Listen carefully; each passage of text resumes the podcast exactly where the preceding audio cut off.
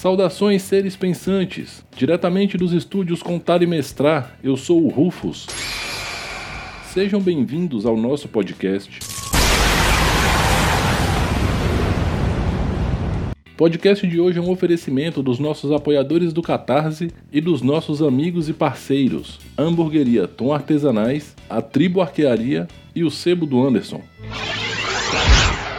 Galera, como o Rufus está muito nostálgico hoje, lembrando de várias coisas ali do final da adolescência dele, do final da década de 90, hoje eu vou falar para vocês sobre Holly Avenger. E podem ficar tranquilos porque vai ser sem spoilers. Senta que lá vem a história. Eu sei que eu sempre digo que não tem spoiler para obras com mais de 10 anos, porém eu não quero estragar a experiência de alguém que ouça esse podcast e resolva que quer ler Holly Avenger. Então podem ficar tranquilos, tá? Primeiro ponto: o que é Holly Avenger? Holly Avenger foi uma série de quadrinhos publicada entre 99 e 2003. São 42 revistas a publicação original. Era uma HQ em formato americano com traço em estilo mangá. Ela foi escrita pelo trio Tormenta, Marcelo Cassaro, Rogério Saladino e JM Trevisan e foi ilustrado pela Erika Awano. Holy Avenger conta a história de um grupo de heróis tentando resolver problemas no melhor estilo RPG. Na verdade, Holy Avenger surgiu como uma aventura de RPG na Dragão Brasil número 46. Foi uma aventura publicada nos números 46, 47 e 48 da Dragão Brasil, com regras para 3DT, GURPS e AD&D, e Holy Avenger foi inicialmente o esquenta para o lançamento de Tormenta, mas eu vou falar sobre essa relação quando eu for explicar Tormenta em si. Eu vou fazer provavelmente pelo menos dois, se não três podcasts para explicar Tormenta como um todo. Eu acho que é válido. O que importa é, Holy Avenger conta a história de um grupo capitaneado por Sandro Galtran, um ladino atrapalhado. Junto com ele a gente tem seu grande crush, que é a druida Lisandra, a maga elfa Niele e o troglodita anão Torque eles atravessam todo o reinado solucionando um mistério que envolve diretamente os rubis da virtude, os 20 rubis, na verdade. E essa história, ela é muito bacana e ela é muito leve.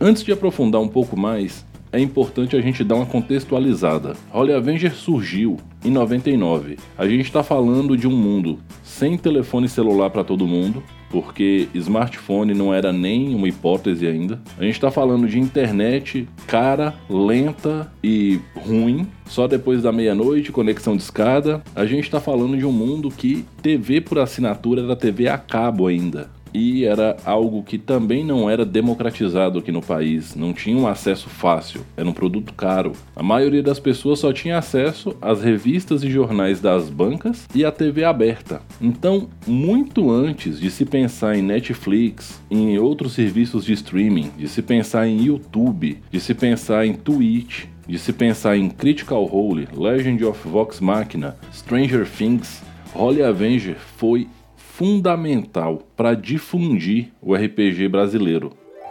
Porque Holy Avenger se tornou mainstream sim na época. Foi uma das revistas em quadrinhos mais vendidas, inclusive batendo de frente com Marvel e DC em número de vendas na época. E graças a Holy Avenger, que teve uma recepção muito positiva de público e de crítica, o RPG chegou em pontos do Brasil onde era impensável que ele chegasse de outra forma, porque na capa de Holy Avenger tinha o logo da Dragão Brasil. Nas sessões de comentários e cartas tinham citações sobre RPG. Então as pessoas começaram a ir atrás do que era o RPG. Como a Dragão era publicada pela Trama Editora, que também soltava Holy Avenger, essa editora Trama se tornou a Talismã posteriormente. Então a Dragão começou a vir junto com Holy Avenger e como a Talismã soltou o 3DIT, né, foi ela que lançou o 3DIT oficialmente, então foi dessa forma que o RPG chegou para muita gente. Em muitos interiores, onde não dava para chegar um livro de D&D, um livro de GURPS, um livro de vampiro, porque a burocracia editorial envolvendo a Devir ou alguma potencial outra editora que soltasse alguma coisa era muito grande, você tem uma editora que lançava o quadrinho, o RPG e a revista do tema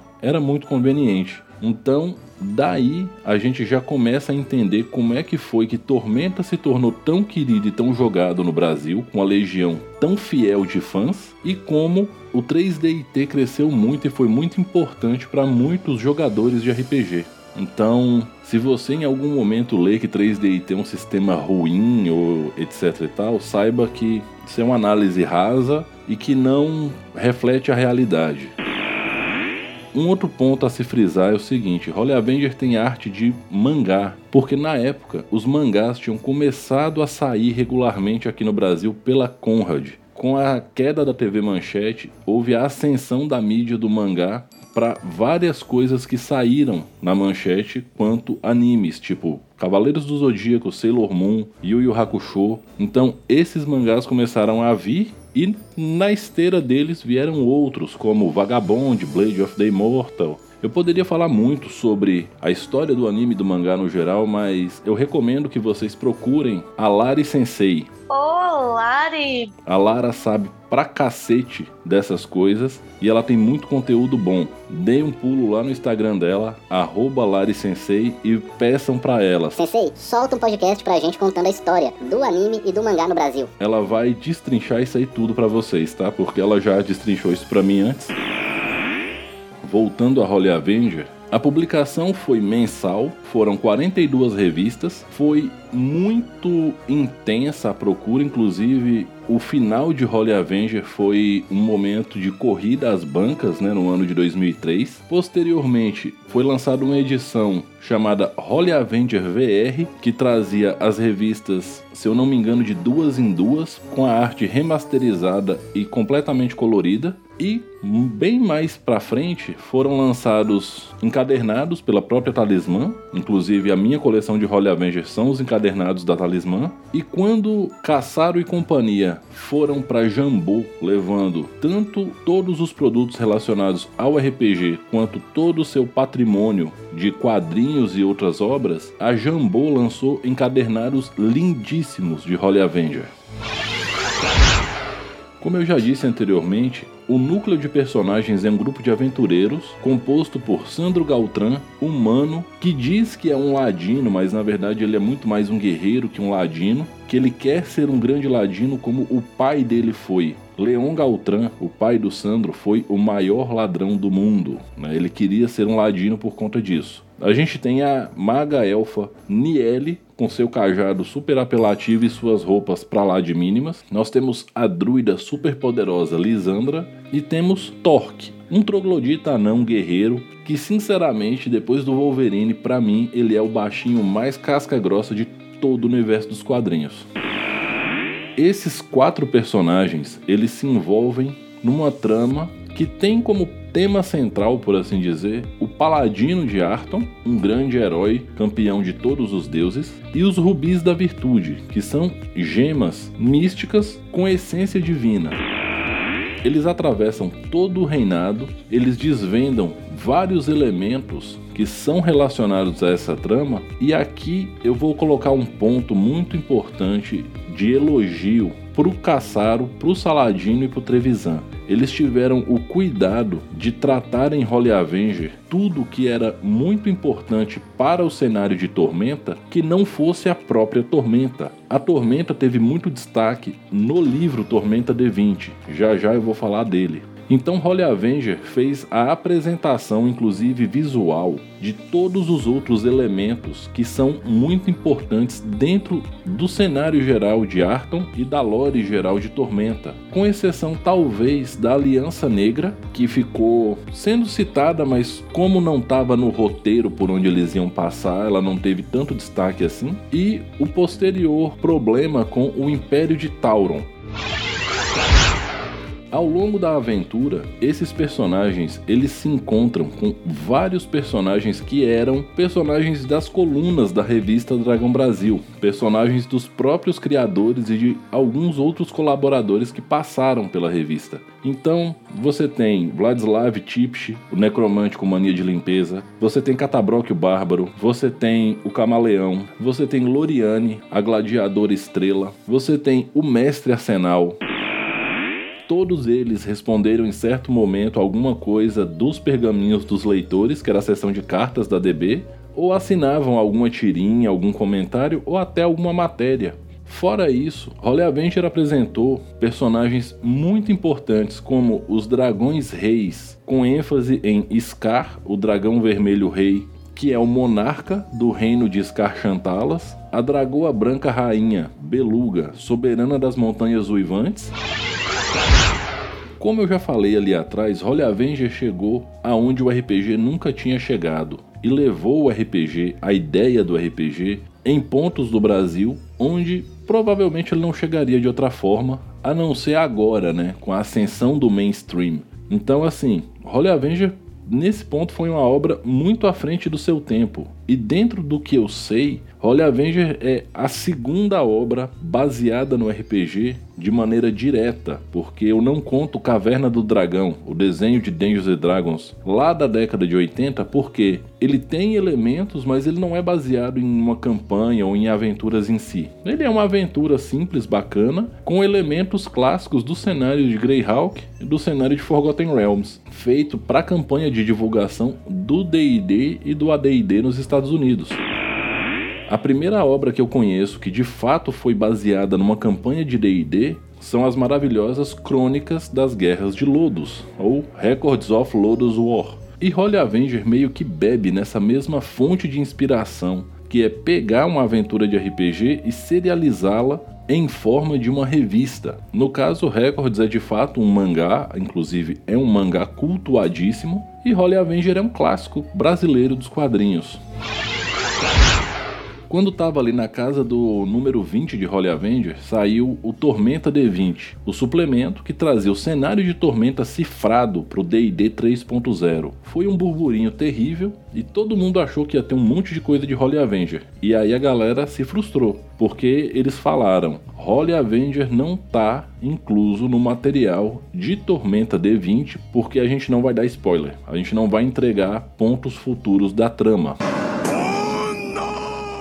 Assim que Holy Avenger foi concluída, eles lançaram o Holy Avenger D20, é um suplemento para o Tormenta D20 que traz todas as informações pertinentes sobre Rubis da Virtude e a trama envolvida. É um suplemento bacana. Pode ser que vocês encontrem em sebos, então fiquem de olho, principalmente no sebo do Anderson, que de vez em quando aparecem livros de RPG por lá, e fiquem de olho no sebo do RPG também.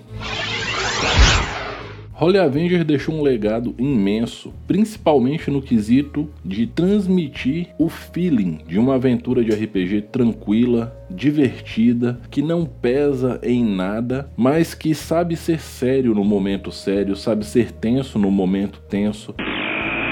Holy Avenger traz um desenvolvimento da jornada mitológica do herói maravilhoso e para quem só jogou D&D quinta edição e me ver falando assim que a Wizard desafastou do jogo a parte mais filosófica de algumas classes e isso ficou estranho. Se vocês lerem Holy Avenger, vocês vão ver dois personagens que são vinculados a uma conduta filosófica muito forte se perderem pelo meio do caminho e o que acontece com eles depois disso. Também não vou entrar em muito detalhe para não correr o risco de dar spoiler aqui. Holy Avenger deixou alguns spin-offs, o mais recente é Holy Avenger Paladina. Tem um anime de Holy Avenger que dizem que está em produção e captação de recursos desde 2004.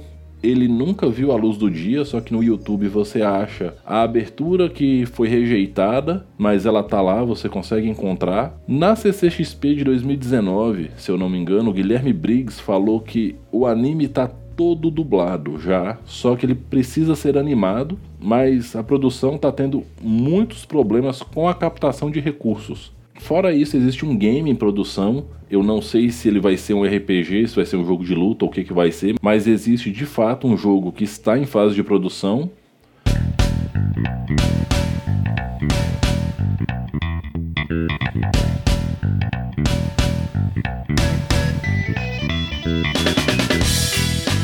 Bom, galera, isso é o que eu tenho para falar sobre Holy Avenger. É uma obra muito legal, vocês encontram em vários locais ou as revistas originais para vender, inclusive a Amora vendeu na Live Shop quase a coleção completa, faltando acho que 5 ou 6 números da publicação original. Fiquem de olho, principalmente nesse pessoal que trabalha com venda de quadrinhos e mangás seminovos. Então, Sebo do Anderson, nosso parceiro e amigão, a Banca da Senpai, a Amora Bookstory, a Nuvem Voadora Bookstory. Fiquem de olho, porque às vezes esse pessoal pode botar a mão numa coleção inteira e colocar aí disponível para vocês. Vale a pena ficar de olho.